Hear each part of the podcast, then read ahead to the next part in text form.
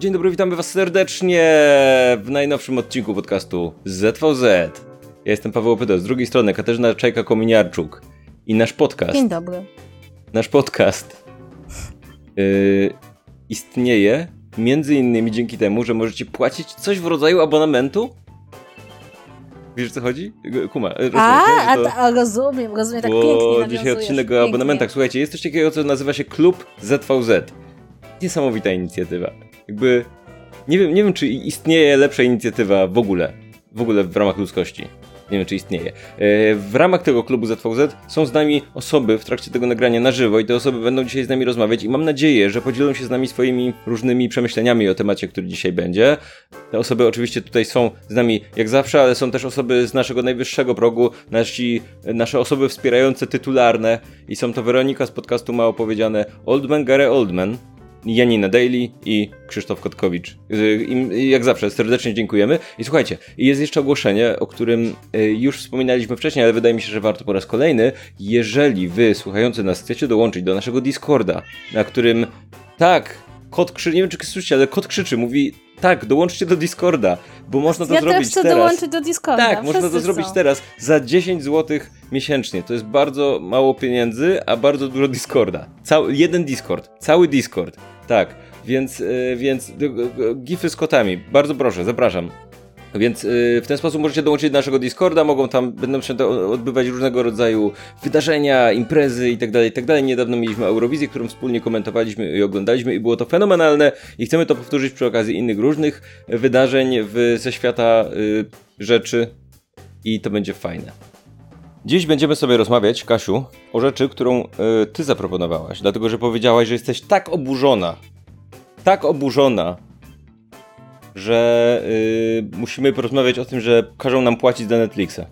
Ja chciałabym powiedzieć, że konfabuluję, żeby nie jestem oburzona. Ja się rzadko oburzam tak naprawdę. To wściekła. Jest legenda, że się... Katarzyna wściekła była jest, wściekła. Powiedziała, że nie, musimy ich zniszczyć. Zniszczymy Netflixa. Rozsierdzona tak. była, jak pisze Rozsierdzona, Macie o właśnie, rys na naszym słowo. czacie tutaj. Tak. E, nie, ale nie byłam ani zła, ani wściekła, ani rozściegdzona, raczej zaintrygowana. No bo co się wydarzyło? Otóż od lat się mówiło, że Netflix wprowadzi prawdopodobnie to ograniczenie dzielenia konta, ale w ostatnich miesiącach, zwłaszcza po tym jak Netflix przeprowadził taki test run w Chile, wyobraź sobie, biedni mieszkańcy Chile zostali wytypowani jako ludzie, na których Netflix testuje nowe rozwiązania, to weszła jakby taka informacja, że współdzielenie konta będzie płatne i to nie tylko w Polsce. To nie jest tak, że po Chile wybrano Polskę jako drugi najgorszy kraj świata. Po e, Chile to, to stała Polska. Tak, ale to ciekawe, bo Chile ma bardzo lewicowy rząd. Dobra, ale wróćmy do Netflixa. W każdym razie Netflix wprowadza to też w innych krajach świata, między innymi w Stanach Zjednoczonych. E, I pojawiły się takie komunikaty, że od teraz trzeba będzie, jeśli mamy osoby dodatkowe, nie mieszkające z nami w jednym gospodarstwie domowym, to jeśli chcemy, żeby one także korzystały z naszego konta na Netflixie, tak jak wiele osób kupuje ten większy pakiet i się nim dzieli, e, jeśli chcemy, żeby dodać jakieś osoby do tego naszego konta, to musimy za nie zapłacić dodatkowo 10 zł, a jeśli tego nie zrobimy, to jest 10 zł po polsku, tak? Bo oni to robią za 8 dolarów bodajże i ja nie wiem jaka jest po, cena tego. W Polsce robią to za 9,99. 9,99? Rzeczywiście, tak. sprawdziłem to właśnie i faktycznie tak jest, tak. jak mówisz, Katarzyna. Tak, i w każdym razie, jeśli jeśli dopłacimy te 99, to chyba bodajże przy tym największym pakiecie możemy sobie dwie osoby jeszcze spoza naszego gospodarstwa domowego dopisać i one mogą korzystać z naszego konta, ale jeśli tego nie zrobimy, e, no to nie ma zmiłu, mogą korzystać z tego jednego, nawet największego konta osoby tylko z jednego gospodarstwa domowego. O tym, jak będzie się to gospodarstwo domowe wyznaczać, e, no to chyba, znaczy jakby było bardzo wiele pomysłów, jak to zrobić, ale w każdym razie z tego co rozumiem, to będzie kwestia urządzeń, to znaczy chyba to są te urządzenia, które się w ciągu co najmniej 30 dni logowały do tego mm, do tego Wi-Fi, które zostało wyznaczone jako to główne domowe. Czyli mhm. innymi słowy, jeśli ktoś na przykład podróżuje i wyjeżdża, no to nie powinno być problemów. E, natomiast powiedzmy, jeśli ktoś dzielił się, nie wiem, z bratem, który mieszkał po drugiej stronie Polski, no to już e, problem musi być, jeśli się bracia nie to odwiedzają. Ja? To ja na przykład. Ja i twój brat, tak. Ty i mój brat? E, ty i twój brat. Ja i twój brat. Ty i mój brat, no nie mieszkacie obok siebie. Też, też nie. Ty, e, też, też nie. nie. Powiem ci, jakby dziękuję za to uściślenie, dlatego nie, nie w kwestii mojego brata, tylko Netflixa, bo e, szczerze mówiąc e, byłem trochę skonfundowany tą całą sytuacją, bo jakby nie do końca kumałem, na czym polega, czy, czy to jest, czy do, dotyczy głównie tych kont pojedynczych osób, czy konta rodzinne jakby też się, też to obejmuje, bo, bo ja, ja powiem szczerze od razu i yy, przyznam się tutaj, mam nadzieję, że nie pójdę do więzienia czy coś takiego, ale mam konto rodzinne, ten najwyższy pakiet i mam do niego podpiętych członków mojej rodziny, ale nie mieszkam ze wszystkimi członkami tej rodziny. Jak to? Nie mieszkasz ciągle ze swoją rodziną? Moja mama mieszka w innym mieście, więc... To, to się nie zdarza, to nie jest W innym województwie matka. nawet, w tym samym kraju nadal. I co więcej, bo słuchaj, to nie jest najgorsze, co mam do powiedzenia w tym momencie. Otóż wiedziałem, że to konto rodzinne oznacza rodzinę mieszkającą w jednym domu. Po prostu to zignorowałem wcześniej. Uznałem, whatever. To nie, to nie tak, że nie wiedziałem, że łamię regulamin, jakby byłem tego świadom, po prostu oni tego nie sprawdzali, tak? Zastanawiałem się, na ile ta zmiana dotknie osób, które mają te konta rodzinne, a na ile nie, bo to powiem ci tak. W, w ogóle, słuchajcie, po pierwsze, czekamy na wasze komentarze.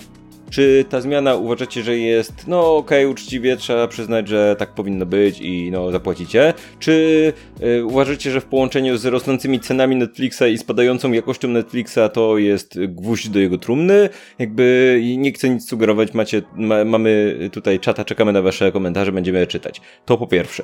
Po drugie, y, chcemy sobie też porozmawiać szerzej o różnego rodzaju abonamentach, a jakby to jest tylko przyczynek do tej dyskusji, ten cały Netflix, ten cały Netflix to tylko taki początek y, dyskusji, ale, mm, ale przyznam, że to wszystko zależy bardzo mocno od kontekstu w tej konkretnej sytuacji, bo uważam, że jeżeli ktoś na przykład kupował konto solo, pojedynczej osoby, y, jakby dla, dla jednego użytkownika, a potem po prostu dzielił się hasłem z kimś i te wszystkie osoby korzystały z tego jednego konta, no to faktycznie było takie serowe, że tak powiem, nie? Takie mm, trochę cringe, nie? Że tak się... Yy, tak, jak to mówi jak to 30-latkowie myślą, że mówią młodzi, mówi młodzież. Ale cringe. No, więc, yy, więc to jedno. Z drugiej strony, konto rodzinne już potrafi sporo kosztować na Netflixie. I jak mam do tego konta rodzinnego płacić jeszcze dodatkowe opłaty za to, że moja rodzina prawdziwa, nie, nie jakieś losowe osoby, które, wiesz, dogadałem się inter w internecie z losowymi ludźmi, że się będziemy zrzucać, tylko jakby dałem mamie hasło i teraz mam płacić za mamę. Okej, okay, no nie jest dużo, to jest dycha, nie, dodatkowa, ale to już jest dycha nad płaceniem za konto rodzinne tej jakby najwyższego pakietu, to już zaczyna być na tyle spora kasa, że zaczynam mieć takie mm, mm, może mama, mama może oglądać swoje koreańskie dramy gdzie indziej. A może, a wiem, że może, bo koreańskie dramy są w wielu miejscach, więc no. Może pozbędziemy się mamy. Tak, tak to jest mój wniosek. Jak, jak widzę te kwoty, myślę, mmm, mamo, żegnaj. Mamo, do widzenia. Tak. Znaczy, ja mam, mam taką myśl, że i może ona jest słuszna, może jest niesłuszna, że tak naprawdę mm, kluczem do tego wszystkiego jest coś, co Netflix zrobił na przykład w Kanadzie i zrobi w Stanach Zjednoczonych, czyli zaproponowanie nowych kont, które są z reklamami, które są dużo tańsze od e, konta takiego standard i są tańsze niż dopisanie kolejnej osoby do swojego konta współdzielonego. Na przykład w Stanach Zjednoczonych bodajże e, dodanie drugiej osoby do swojego konta kosztuje 7,99 mhm. a założenie własnego konta tego z reklamami kosztuje 6,99. E, i mam wrażenie, że oni chcieliby po prostu zrobić coś takiego z częścią konsumentów, że ej, słuchaj, nie opłaca ci się dopisywać mamy do swojego konta, załóż mamie jej własne konto, ona sobie poogląda te reklamy, będzie płaciła i tak mniej niż płaciła dotychczas, ale będzie osobnym nowym użytkownikiem, a jako użytkownik, który ogląda reklamy, będzie dla nas cenniejsza niż jako użytkownik podpięty do twojego konta. Kwestia tylko polega na tym, że na przykład w Polsce nie ma kont z reklamami. Więc mam takie wrażenie, że w Polsce się odezwie albo cebulactwo, mhm. e, czyli takie na zasadzie kombinowania, może jakichś VPN-ów, może torrentów, e, albo taka autentyczna złość, no bo też zgadzam się z tobą, że rzeczywiście problem pojawia się nie tylko w kontekście tego, że no prawda, ty jakby nie oddajesz opcji osobie swojego hasła, tylko dzielisz się z rodziną i trochę po to te mm, rodzinne konta powstały, ale też dlatego, że co jest, wydaje mi się, jednym z największych problemów jest to, że najwyższa jakość wideo Tak. e, Mhm. jest tylko i wyłącznie na najwyższym progu. I e, jak tak słucham różnych opinii osób, to bardzo często słyszę taką opinię, że nawet ludzie kupiliby sobie to konto w niższym progu, Mhm.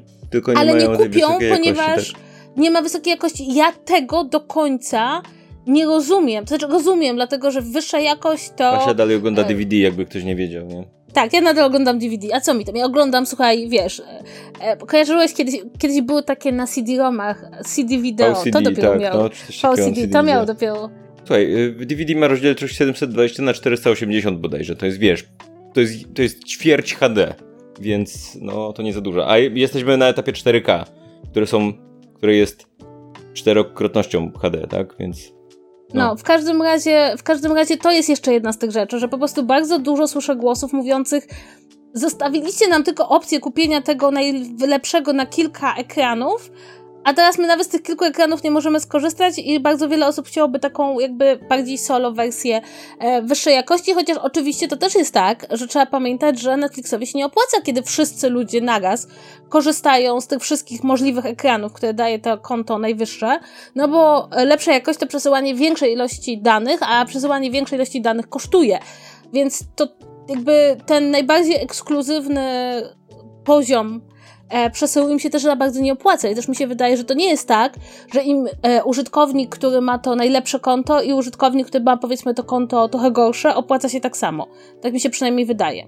Albo, Mhm. albo nie, albo po prostu mają na zasadzie pierdolimy, mamy dosyć tych użytkowników, nie chce się nam już strumieniować programów, Mm. ograniczymy sobie liczbę konsumentów. Wiesz, od czego pochodzi nazwa 4K? 4K? No, Nie. od 4000 pikseli, nie? Mhm. Wiesz, jaką rozdzielczość ma obraz 4K? Szerokość? Nie. 3840 pikseli. Żyjemy w świecie kłamstwa. To nie jest prawda. To nie jest 4K tak naprawdę. To jest wymyślone. To jest marketingowy termin, który nawet nie jest zgodny z prawdą. To jest mniej więcej 4000. 160 pikseli mniej. Gdzie, gdzie moje 160 pikseli, panie? No, tak, jak, jak to ma wyglądać? 160 pikseli, przepraszam. A to mi się wyjątkowo spodobało, po prostu takie oburzenie. Tak, tak, to jest, to jest po prostu czysto marketingowy termin. Dobra, ale to off-top. Wiesz co, to jest taka, taka dziwna sytuacja, bo zanim przejdziemy tak do, szerzej do tego tematu. Na papierze nie można Netflixowi niczego zarzucić, tak? Jesteś usługodawcą, który ma w regulaminie, że hej, ta usługa jest w obrębie jednego gospodarstwa domowego, ludzie z tego korzystają wbrew temu regulaminowi, chcesz to i wbrew, wbrew jakby twojej, twojej jakiejś ym, intencji powiedzmy i wbrew temu, do czego to jest stworzone, y, więc oczywiście chcesz to w jakiś sposób ym, w jakiś sposób y, egzekwować, tak? I nie można im niczego zarzucić w takim czysto, y, czysto, mm, nie wiem, prawnym, w prawny sposób, czy czegoś czy coś takiego, tak? Y, ale jednocześnie pytanie, czy to jest fair e, wobec klienta jako produkt, tak? W takim sensie, że w takim sensie, że oczywiście to jest biznes i tak dalej, i tak dalej, ale to jakby to nie jest to nie jest jakby działanie e, proklienckie i, i tutaj mam pytanie do ciebie, Tak? bo zastanawiam się, na ile i co sądzisz o tym, dlatego że w mojej głowie się pojawiło coś takiego, że zastanawiam się, czy jako konsumenci nie powinniśmy mieć zagwarantowanego prawa do tego, żeby na przykład móc dzielić się kontem z członkami rodziny. Tak hipotetycznie. Nie pytam w tym momencie, jak y, to miałoby być egzekwowane, jak miałoby to być liczone, ale że na przykład, wiesz, tak samo jak istnieje prawo y, dozwolonego użytku, tak, w, w ramach y, prawa autorskiego, w ramach tego prawa dozwolonego użytku, jeżeli kupię płytę z muzyką i mogę ją pożyczyć mamie, albo puścić mamie i nikt nie pyta, czy mama jest w tym samym gospodarstwie domowym, tak? To jest mój użytek dozwolony, tak? Pytanie, czy uważasz, że w świecie streamingów i w świecie abonamentów i tak dalej, i tak dalej, i tak dalej, skoro zaczynamy tę dyskusję, bo myślę, że ona się teraz na, na dobre zacznie w momencie, w którym Netflix zrobi taki ruch, e, to czy, to czy uważasz, że na przykład powinny być jakieś nałożone przez, nie wiem, powiedzmy Unię Europejską czy coś takiego normy w tej kwestii? E, tak, to znaczy wydaje mi się, że rzeczywiście to jest e, coś, co być może właśnie Unia Europejska powinna unormować. Zresztą e, pamiętajcie, że Unia Europejska rzeczywiście stara się normować bardzo wiele rzeczy. Na przykład zrobiła coś takiego to jakiś czas temu, że gdziekolwiek nie zalogujecie się na swojego Netflixa, to macie mieć dostęp do biblioteki z kraju, z którego jesteście. Ja wiem, że to Polakom bardzo często utrudnia życie, bo chętnie się logowaliśmy w znowu innym przeciwko kraju. tak? Znowu, Znowu przeciwko Unia Polsce, Europejska tak? znowu niszczy Polaków. I Netflix. E, Ale nie oznacza to, że jakby w tych e, przywilejach konsumenckich, że się tak wyrażę, Unia Europejska nie może, nie może bronić swoich obywateli, nie może im czegoś zagwarantować, nie może czegoś wymóc e, na platformach. Zresztą, prawda jest powiedziawszy, platformy sobie doskonale zdają z tego sprawę. Nie wiem, czy wiecie, że nie tak dawno temu prezes Netflixa odbył tour po Europie, w tym po Polsce, w kwestii tantiem dla tłumaczy i dla producentów filmowych, między innymi z Polski, e, którzy e, którzy chcą tantiem od rzeczy, które są na Netflixie.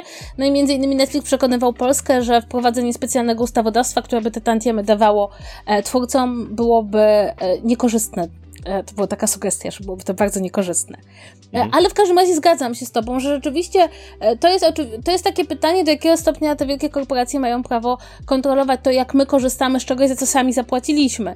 I to jest chyba w ogóle też ten problem, który bardzo często pojawiał się przy, w przypadku e-booków na samym początku, które miały bardzo dużo zabezpieczeń i były bardzo mocno zabezpieczone, żebyśmy nie mogli się z nimi podzielić ani ich otworzyć. Płyt CD, które także miały dodatkowe zabezpieczenia, że nie można ich było kopiować, co też było e, w dużym stopniu wbrew prawu, bo mieliśmy prawo sobie skopiować własną płytę, E, czy też zawsze ta ciągnąca się dyskusja dotycząca tego, jak prawo obowiązuje w przypadku gier komputerowych i co mamy Mhm. prawo z nimi zrobić, e, i jak można nas na przykład obarczyć dodatkowymi opłatami po tym, jak już kupiliśmy produkt. Więc ja się z tym absolutnie zgadzam, że to jest coś takiego, co jest gdzieś, w te, jest możliwe w tym momencie w Europie, dlatego że nie istnieje żadne prawodawstwo, które by powiedziało, że skoro opłaciłeś za usługę, no to chociażby nie można ci przymusowo przypisać tej usługi tylko do jednego punktu, w której z niej korzystasz. Przy czym tutaj od razu chciałabym powiedzieć, jak się ktoś zastanawia, że jak jeździ, no to Netflix zapewnia, że będzie można, jeśli jest się tym głównym człowiekiem z tą usługą, jeździć się, przemieszczać, pracować. Nie wiem, jak oni to zrobią, przyznam szczerze, nie wnikałam w to, więc e, to nie jest tak, że nam nie będzie wolno, na przykład, nie wiem, jak ja jedę z Mateuszem do Legnicy, to tam się nam Netflix nie otworzy. E, natomiast zgadzam się, że to jest e, problem z tym, że jakby jako konsumenci bardzo często dostajemy najpierw bardzo dużo od firm, a potem nam się powoli wszystko zabiera i każe się dopłacać. No, ale też wiem, że bardzo dużo osób patrzy krzywo na wszelkie próby regulowania działań wielkich korporacji międzynarodowych przez Unię Europejską. No, mając trochę na takie, takie poczucie, że. Mając takie poczucie, że niech, niech robią co chcą, co to nam szkodzi, prawda? E, jeszcze się wycofają i będziemy biedni bez Netflixa w tej Europie. E, ale wydaje mi się, że my jako konsumenci, nawet jeśli się obrazimy na Netflixa, to nigdy nie będziemy mieli takiej mocy jak. No właśnie, tak jak mówisz słusznie, jak prawodawstwo, które mogłoby to regulować. W kwestii tego y, przemieszczania się, no to zakładam, że zgodnie z tym, co mówiłaś wcześniej, jakby każdy ma jakąś swoją główną lokację i tu też pojawiło się, jakby jeżeli się zaloguje do niej raz w miesiącu, no to poza tym może się przemieszczać. Pojawiło się też pytanie o to, Ola pisze, poważne pytanie. Moje gospodarstwo domowe jest szerokie, mm, jest szerokie i w dwóch różnych miejscach. Czasem jesteśmy w jednym, czasem w y, innym, czasem oddzielnie. Czy to dyskryminacja rodzin patchworkowych? No generalnie najwyraźniej według y, Netflixa i tych nowych y, nowych y, obostrzeń powiedzmy, no to gospodarstwo domowe slash rodzina to jest, to jest sieć Wi-Fi. Więc to, to raczej, to, to my mówimy tutaj właściwie, mówimy o gospodarstwie domowym albo rodzinie, czy Wasz router, waszą rodziną. Ale właściwie chodzi o Wi-Fi. Jeżeli, więc tutaj się też podoba mi się komentarz, który gdzieś Kinga wcześniej napisała. Yy, Netflix, Geralt, Siri, Yennefer, rodzina. Również Netflix. Jak się wyprowadzasz, to narka. Tak, więc, więc to jest, to tak, to jest jakby to, współczesna definicja rodziny według Netflixa to jest po prostu jedno Wi-Fi, tak? Ale to, to jeżeli masz to jedno Wi-Fi, no to już możesz mieszkać z kimkolwiek, już nikt nie sprawdzi tego, nie? Więc to jakby w pewnym stopniu Netflix jest bardziej powiedzmy e, bardziej progresywny niż e, państwo polskie w wielu aspektach, tak? Bo nie pyta o nie wiem, płeć, czy, czy tożsamość, czy cokolwiek takiego. Generalnie pyta tylko o Wi-Fi, nie? To, jest, to już jest jakby jakiś... Kurde, jak- takie krępujące pytanie, jakie To jest twoje coś, prymarne nie? Wi-Fi? To jest już coś. Zastanawiam się, bo e, ja powiedziałaś o grach wideo i Mhm. gry wideo są już teraz w takim, e, w takim momencie, w którym powiedzmy y, te zabezpieczenia zostały trochę zluzowane, bo kiedyś były naprawdę jakieś obłąkane i był taki specyficzny efekt i myślę, że to się może tutaj powtórzyć. Otóż y, w pewnym momencie zabezpieczenia były tak mm, skomplikowane i tak, tak utrudniające życie użytkownikowi, że właściwie łatwiej było spiracić grę i często nawet ludzie potrafili kupować gry, po czym je piracić, żeby nie mieć problemów z zabezpieczeniami grę, którą mieli fizycznie, tak? I zastanawiam się, czy tu nie będzie podobnie, bo za chwilę się może okazać, że te zabezpieczenia, wiesz, problem jest taki, że jeżeli wprowadzasz coś takiego, to zaczyna być, to, to im więcej takich rzeczy, tym więcej potencjalnych problemów technicznych. Jak pamiętam, jak był taki okres właśnie tych wszystkich DRM-ów i bardzo skomplikowanych zabezpieczeń gier wideo, to one non-stop sprawiały jakieś problemy. Tak non-stop było tak, że kupowałaś grę, ale potem zmieniłaś kartę graficzną w komputerze i, kartę, i gra ci mówiła, że tu inny komputer, już nie możesz tu zainstalować, nie? I trzeba było jakieś kompletnie obłąkane rzeczy, więc teraz się zastanawiam. Zmienisz router, czy jak zmienisz router, to Netflix będzie wiedział, że zmieniłeś router, czy zmieniłaś router, czy to będzie myślał, że to nowy router, bo cię będzie identyfikował czymś innym. Nie znam się teraz na routerach, nie? Ale, ale zakładam, że Netflix, aplikacja, do której się logujesz, musi w jakiś sposób zidentyfikować twoje Wi-Fi, tak? Po czym je zidentyfikuje? Czy ten identyfikator może się zmienić? A jeżeli się zmieni, to co teraz? Czy musisz przerejestrować we wszystkich swoich urządzeniach? Coś, co się... Podejrzewam, że w pewnym momencie problemów technicznych może być na tyle dużo, że ludzie będą woleli zainstalować plugin do przeglądarki Netflix Fake Wi-Fi coś tam, który ci powie, co tam wpiszesz, to ci powie. Jestem, pre, pre, jestem pewien, że prędzej czy później ktoś wymyśli, jak to, jak to ominąć. I nagle się może okazać, że to, jak, że, że ominięcie tego jest łatwiejsze niż korzystanie z tego, nie? Już nie mówiąc o tym, że y, trochę się obawiam, że jeżeli ktoś zacznie to omijać, to zaczną się, wiesz, wiesz jak to jest, zaczyna być tak, ktoś to omija, więc wymyślają bardziej skomplikowany sposób yy, trzymania ludzi za, za części ciała. Mhm. I wtedy wymyślamy bardziej skomplikowane metody powstrzymania tego i tak dalej, i tak dalej. I w pewnym momencie orientujesz się, że lepiej spiracić. Bo już jakby jesteśmy na, tak daleko, nie? Więc no, może być też tak. Tak, zwłaszcza, że ja się, mm, no właśnie, bardzo, bardzo mi się wydaje, że to jest takie przeciwko konsumentom, którzy już są w tej aplikacji, bo to też jest kwestia taka, że mówi się, że Netflix potrzebuje coraz to nowych konsumentów, potrzebuje coraz to nowych odbiorców, w związku z tym niekoniecznie dba o tych, którzy już tą subskrypcję mają. Ja trochę nie rozumiem, dlaczego nowi mieliby być lepsi od tych, którzy już tam są, ale tak się mówi, że po prostu chodzi o, o to, żeby wyglądało na to, że coraz więcej osób subskrybuje i że te przepływy i odpływy mają e, znaczenie. Natomiast mieliśmy mówić w ogóle o subskrypcjach i mam wrażenie, że e, teraz w kontekście tego pojawienia się właśnie, tego, że mamy się dzielić hasłem, to że to się pojawia w bardzo specyficznym momencie dla subskrypcji, dlatego że e, zwłaszcza w tych telewizyjnych, ale nie tylko. Ja czuję zmęczenie subskrypcjami. Bo był taki moment, wydaje mi się tak, zaczął się około 2016 roku i chyba taki trochę pik osiągnął tuż przed pandemią, może w pandemii, kiedy wydawało się, że po prostu każdą usługę zaraz będziemy mieć w subskrypcji i ludzie strasznie to, jakby miałem takie poczucie, że że wszędzie one są i też wszędzie się pokazuje ich zalety i że to, są, to jest takie łatwe i zarówno chodziło o rzeczy typu właśnie platformy, platformy streamingowe, y, te portale, w których można czytać bardzo dużo e-booków, audiobooków, chodziło o te rzeczy kulturalne, tak jak e, pamiętasz, e, Paweł, e, rozmawialiśmy kiedyś o tych pakietach dla graczy, że, mhm. prawda, że, że one też jakby w jakiś sposób zrobiły się no, taką podstawą tak naprawdę korzystania z, z gier. Mm, a jednocześnie było bardzo dużo tego typu usług, że prawda, tutaj co miesiąc przyślemy ci, e, nie wiem, nowego kwiatka do zasadzenia, e, obrazek do pomalowania, książkę do przeczytania, ale fizyczną, czy do postawienia na półce. I mam wrażenie, że w pewnym momencie to, to jakby się nam i znudziło, i też zwłaszcza teraz, kiedy mamy inflację i kiedy jest, mamy problemy finansowe, no to, to są też pierwsze rzeczy, które można przyciąć, tak? Znaczy, jakby pierwszą rzeczą, jaką sobie myślisz, jak mogę łatwo ograniczyć swoje wydatki, no to tak, tutaj 20 zł na to, 30 na to, 15 na to, 14 na to, niby to nie są wysokie sumy, ale łatwo i także dlatego czasem łatwo to obciąć, prawda? Tutaj trochę, tutaj trochę, tutaj trochę. I dodanie teraz utrudnienia, moim zdaniem, będzie czymś, zwłaszcza w tym momencie dokładnie, e, co bardzo wiele osób powie sobie, no tak, no w sumie mam tych platform dużo, ale nie mam czasu ich oglądać e, i w sumie trochę je subskrybowałem, bo była atrakcyjna cena na samym początku, czy w ogóle była atrakcyjna cena. a teraz jestem już, jestem wręcz przytłoczony tym, ile tego jest, no to akurat jest przeszkoda, to ja mówię bye bye. I ja widzę takie rzeczy wokół siebie, widzę właśnie takie zmęczenie tymi, tymi właśnie, samym tym modelem, tak, który miał być dla nas taką podstawą konsumpcji treści, a mam wrażenie, że zaczął, że zaczął nam ciążyć. Wiesz co, ja, ja to widzę troszkę inaczej. Widzę to, bo, bo to jak to przedstawiasz, to trochę zabrzmiało jakby było tak, że był o, przejściowy jakiś taki okres subskrypcji, od którego trochę od, odchodzimy. Ja to trochę inaczej interpretuję. Yy, wiesz co, przede wszystkim kwestia jest taka. Patrzę na to również z perspektywy mniejszych firm i producentów niezależnego oprogramowania, aplikacji na telefony, gier itd., itd., itd., tak? Kiedyś wypuszczało się grę albo wypuszczało się y, jakąś apkę i ta aplikacja, no ludzie ją pobierali, a potem i, i zarobiłeś, zarobiłaś tyle, ile y, ludzi pobrało, koniec. I potem wypuszczałaś nową aplikację, tak? I jakby jasne było, że jeżeli twoja aplikacja zdobyła dużą popularność szybko, no to z czasem liczba pobrań spadała. I nagle się okazało, że właściwie to lepiej zrobić ze swojej aplikacji usługę. I niech ona kosztuje nawet te, wiesz, 5 dolarów rocznie. Są takie aplikacje, które już kosztują parę dolarów, 10 dolarów w ciągu roku, czy coś takiego, tak?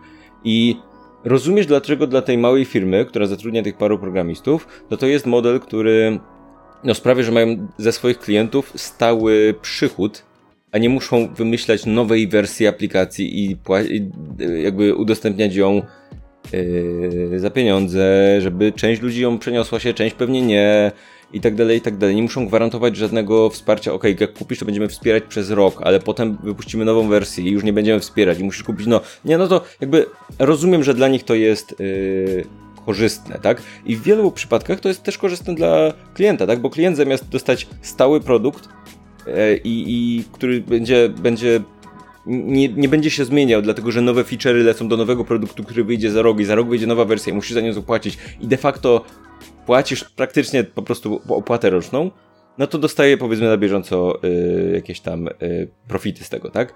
Problem polega na tym, że y, to coś, co na początku było nowum, według mnie weszło w, w taką fazę, w której w której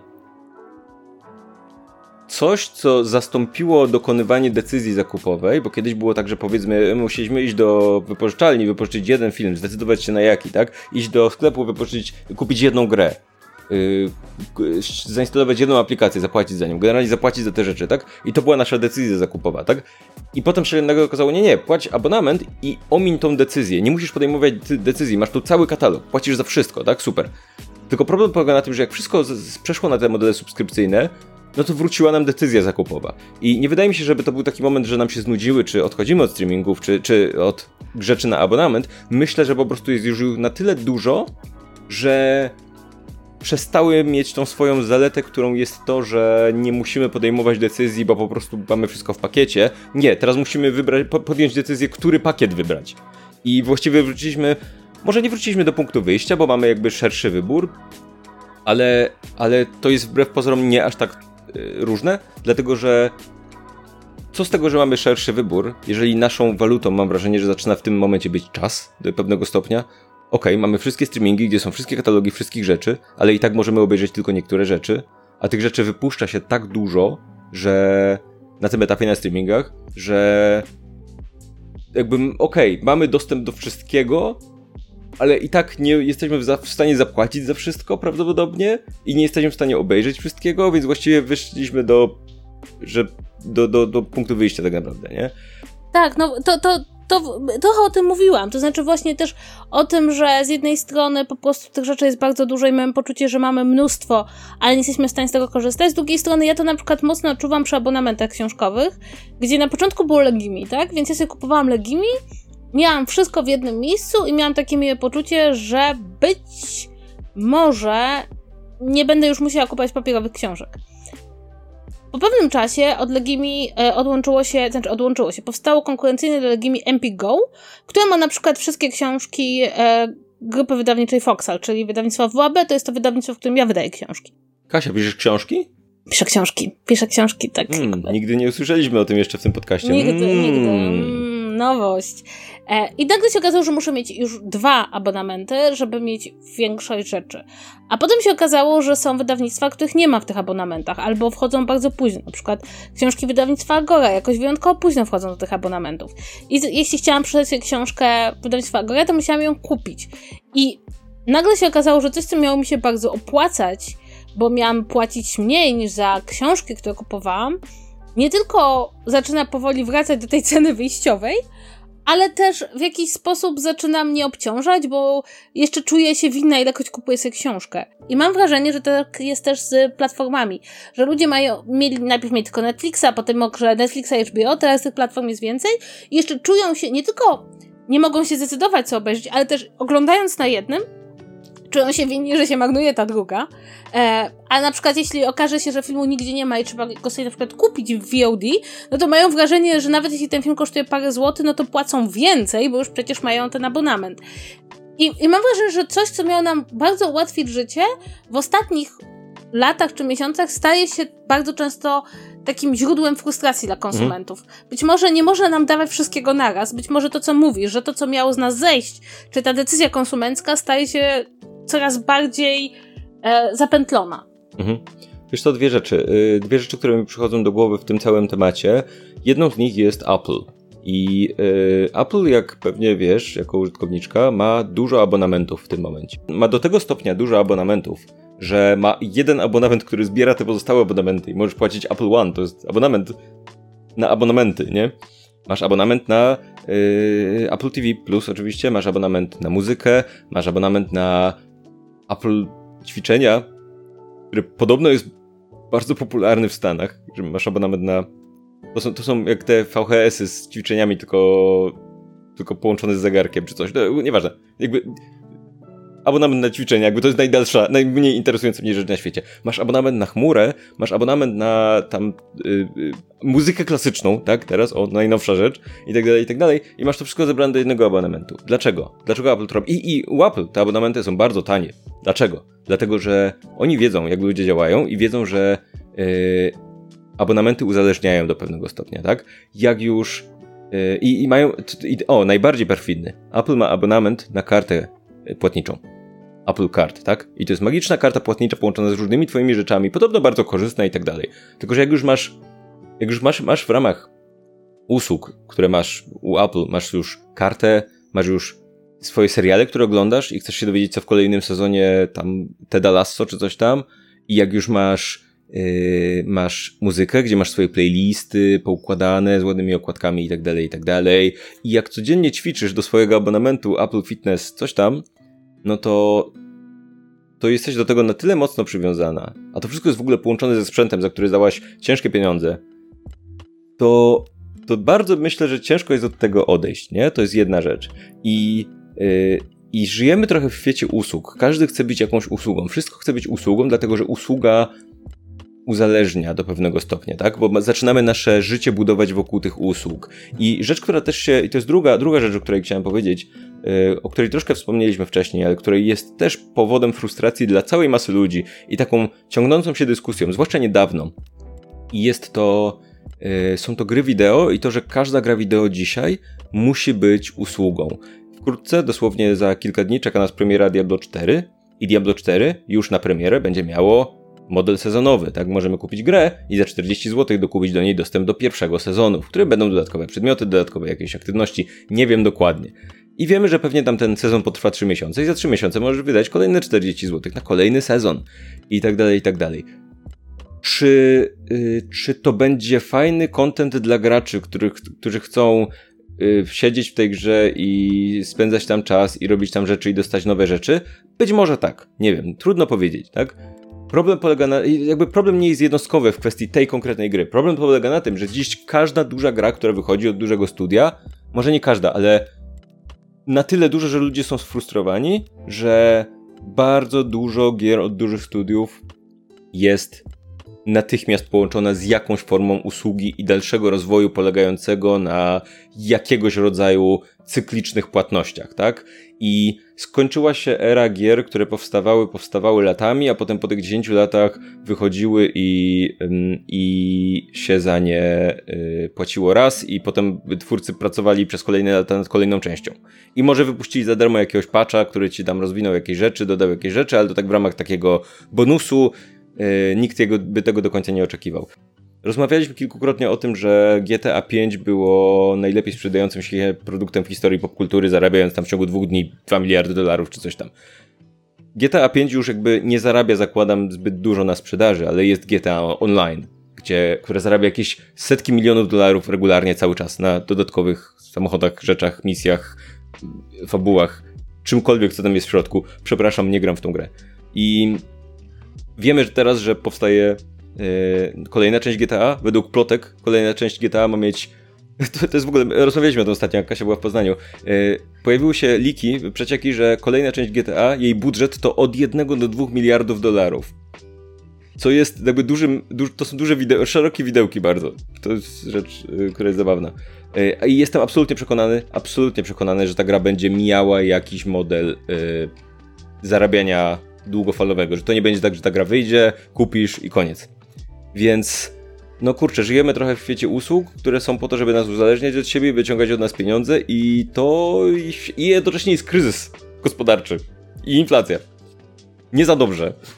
Właśnie mam jeszcze jedną taką refleksję, tutaj dzieliłam się z nią tutaj na forum, tutaj w naszej dyskusji przy odcinku, że ja niedawno ze względów ekonomicznych zdecydowałam się zrezygnować z YouTube Premium, przestać być ostatnią osobą w Polsce, która ma YouTube Premium i odkryłam, że nie jestem kurde w stanie korzystać z YouTube'a bez opcji premium, że to jest tak nieprzyjazne tej bezpłatnej opcji w tym momencie, że jest po pierwsze bardzo dużo reklam, po drugie e, YouTube wydłuża reklamy, których nie da się przesunąć. Mhm. Tylko muszą tam być. E, opcja, o której w ogóle zapomniałam, że jest dodatkowo płatna, czyli to, że YouTube nie wyłącza się, kiedy gaśnie ci ekran w telefonie. Mhm. I kurczę, to jest coś, co jest moim zdaniem kolejnym problemem związanym z subskrypcjami, że ty mówisz, że one nas uzależniają, ale jednocześnie bardzo często rzeczy, które. I to jest jakby powszechny model biznesowy. Rzeczy, za które nie dopłacasz, e, ze stron, które dało się z nich korzystać i były całkiem przyjemne i były zupełnie normalnie funkcjonowały, stają się tak trudne w odbiorze, czy piętrzą przed tobą tyle przeszkód, że właściwie musisz za nie płacić, żeby móc z nich korzystać. No, w pełni. I mhm. jasne, oczywiście w przypadku YouTube'a bardzo dużo osób korzysta z bloków różnego rodzaju i to jest spoko, jeśli korzystasz na, w komputerze, w przeglądarce. Natomiast już na telefonie, no to ja przyznam szczerze, że aplikacja YouTube'a stała się dla mnie jakimś takim koszmarem po prostu, od czasu, kiedy nie mam YouTube Premium. I e, to też jest taki mechanizm, który, który jest bardzo wyraźny w związku z tym, tak? Że coś ci kiedyś dawaliśmy, a teraz dajemy ci albo dużo mniej, już za resztę płać, tak jak mówię w przypadku gier się dzieje, albo albo rzeczy, które były podstawowe, tak jak na przykład właśnie, nie wiem, dzielenie się Netflixem, czy możliwość ściągania odcinków. Nie wiem, czy zwróciłeś uwagę, e, Paweł, że teraz jakby wprowadza się w tych, e, na tych platformach streamingowych możliwość ściągania odcinków, e, jak nie masz Wi-Fi. Jak na przykład gdzieś jedziesz pociągiem i chcesz sobie ściągnąć na podróż odcinki na swoje urządzenie, to to już się zaczyna być dostępne wyłącznie dla tych wyższych kont.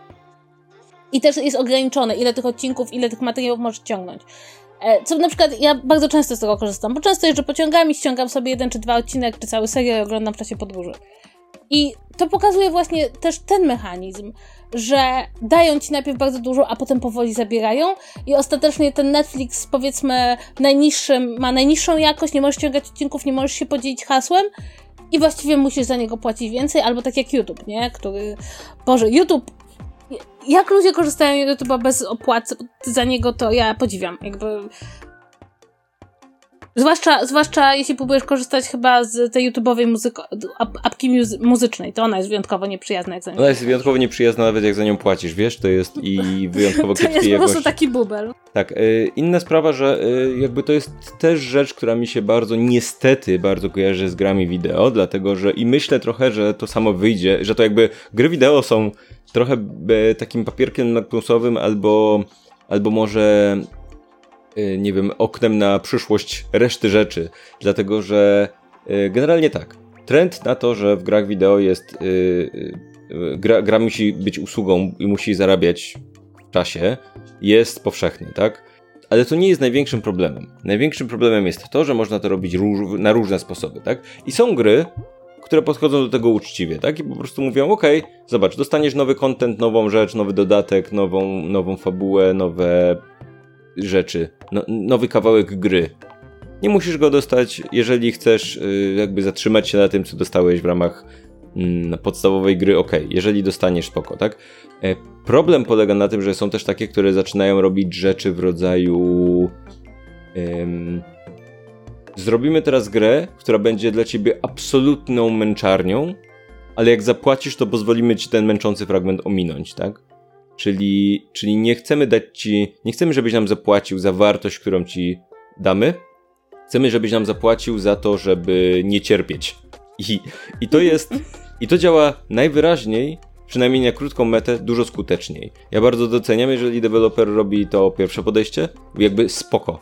Mogę płacić za rzeczy, jeżeli ktoś mi da wartość, tak? Spoko, jakby to jest uczciwe. I też rozumiem te mniejsze firmy, które chcą mieć jakieś pieniądze z tego, że korzystam z ich produktów stale i rozumiem te potrzeby, tak? Bo to też są często, te małe firmy, to też często są ludzie, którzy chcą, e, chcą e, jakby zarobić i potrzebują też wsadzić coś do gara i tak dalej, i tak dalej, nie?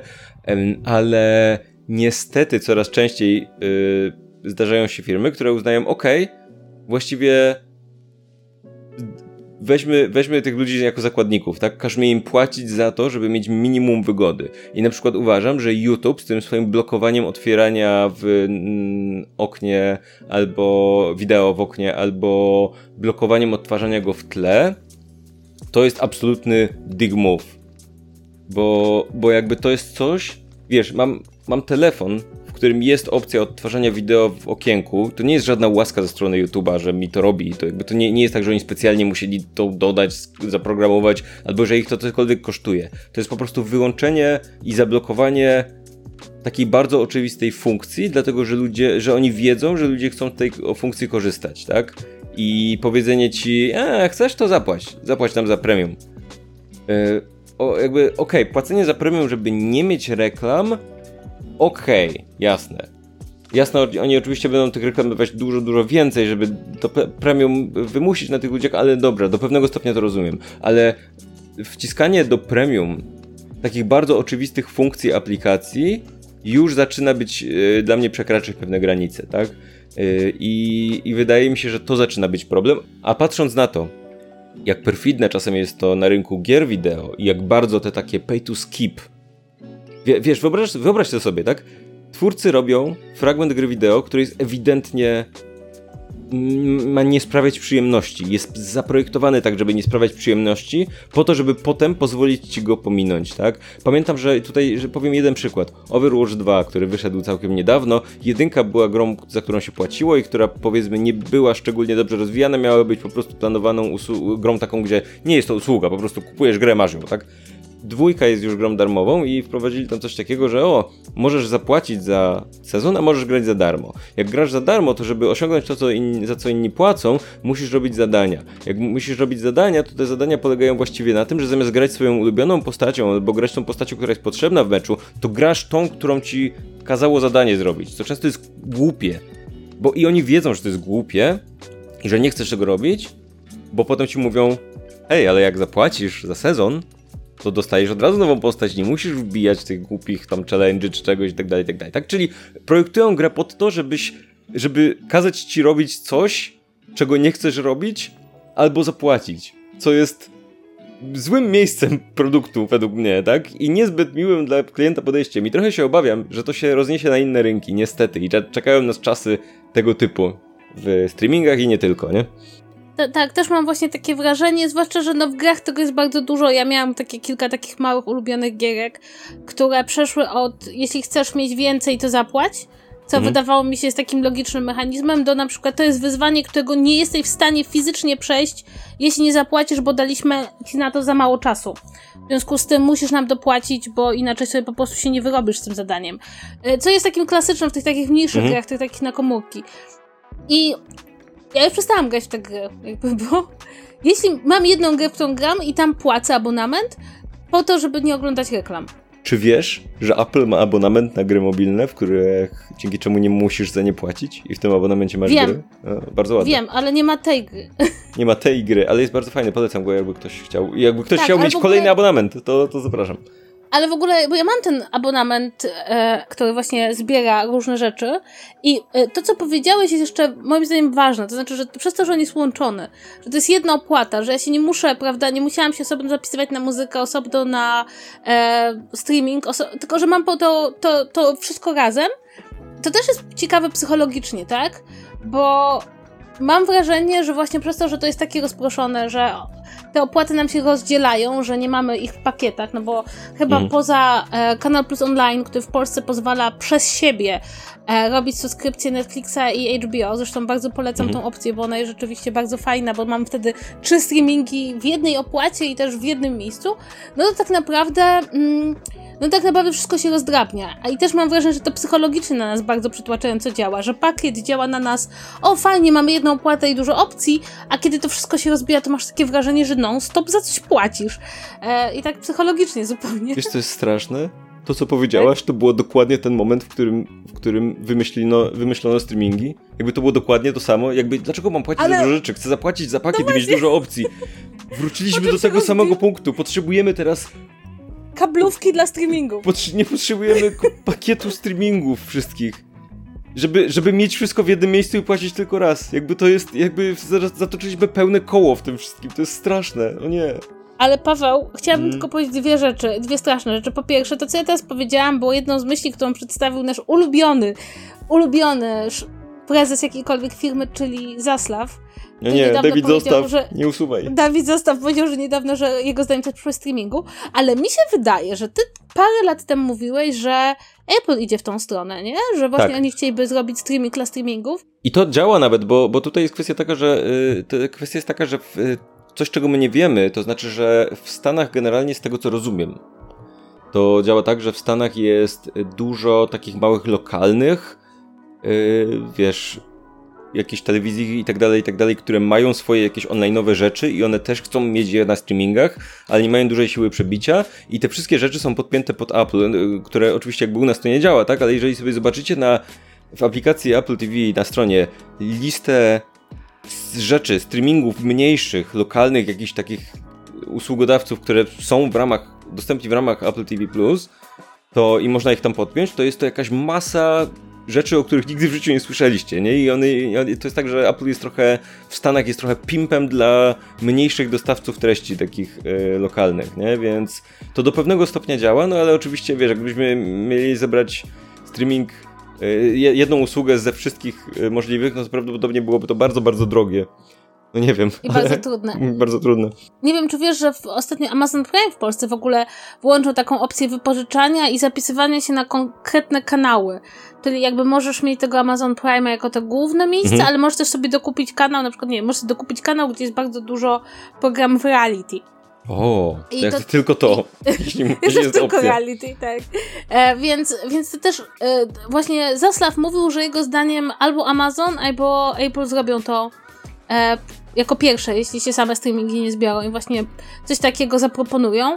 No, trochę to jest tak, że kiedy tam przewidywane, jak będą wyglądała przyszłość tego rozdrobnienia się e, rynku streamingowego i subskryp- subskrypcyjnego, to powiedziano, najpierw się rozdrobni, a potem się będzie konsolidować. E, w związku z tym no, zobaczymy. Może rzeczywiście, może rzeczywiście tak będzie, że za kilka lat po prostu te platformy tego średniego zasięgu zaczną znikać. Wiemy, że Disney łączy się z Hulu, wiemy, że e, HBO, no Max połączyło się z Discovery Plus tworząc Max, więc myślę, że może tych konsolidacji będzie więcej. I być może zostaniemy, nie wiem, znowu z jedną czy dwoma wielkimi platformami na rynku. E, I może tak to się wszystko skończy, te nasze wszystkie narzekania, ale nadal, nadal będziemy musieli dzielić się nimi tylko z osobami, które mają te samo Wi-Fi co my. Tak, tak, słuchajcie, y, zrobiliśmy, te, wyszła, wyszła ciekawa dyskusja, Kasiu, muszę ci przyznać, dlatego że ja y, na początku byłem może nie niechętny do zaproponowanego przez, przez ciebie tematu, tylko tak zastanawiałem się, czy będzie o czym rozmawiać. Tymczasem okazało się, że te wszystkie streamingi, opłaty i tak dalej są na tyle mocno w naszym życiu, że jest o czym gadać i no i doszliśmy do, do kilku ciekawych y, wniosków, między innymi do tego, że rodzina hasłem do Wi-Fi silna, y, no. y, To będzie tytuł tego odcinka. Ja myślę, że tak. E, słuchajcie, czekamy na wasze komentarze na... w komentarzach gdziekolwiek, czy słuchacie tego podcastu. Zapraszamy oczywiście na naszego Discorda.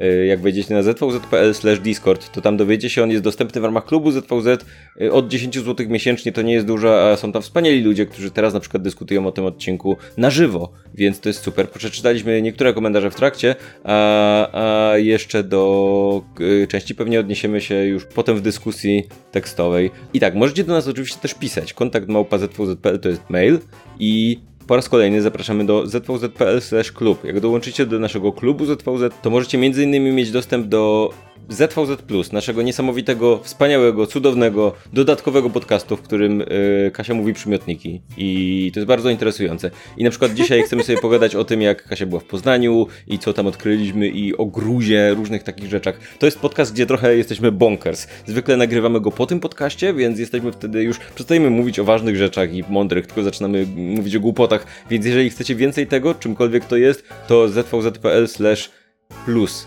znajdziecie ten dodatkowy podcast. Osobami, które wspierają nas wyjątkowo są y, nasze osoby wspierające tytularne, czyli Weronika z podcastu Mało Powiedziane, Krzysztof Kotkowicz, Oldman, Gary Oldman i Janina Daily. Jeszcze raz serdecznie im dziękujemy i to tyle w tym odcinku. Dajcie znać, yy, co tam u was. Dajcie znać, czy nas słuchacie. Mam nadzieję, że tak, bo byłoby to dziwne, Tak, gdybym do was mówił, że miło. nas nie słuchacie. Tak, i to Tak. tyle w tym odcinku. Do usłyszenia w kolejnym. Trzymajcie się. Pa, pa. Pa, pa.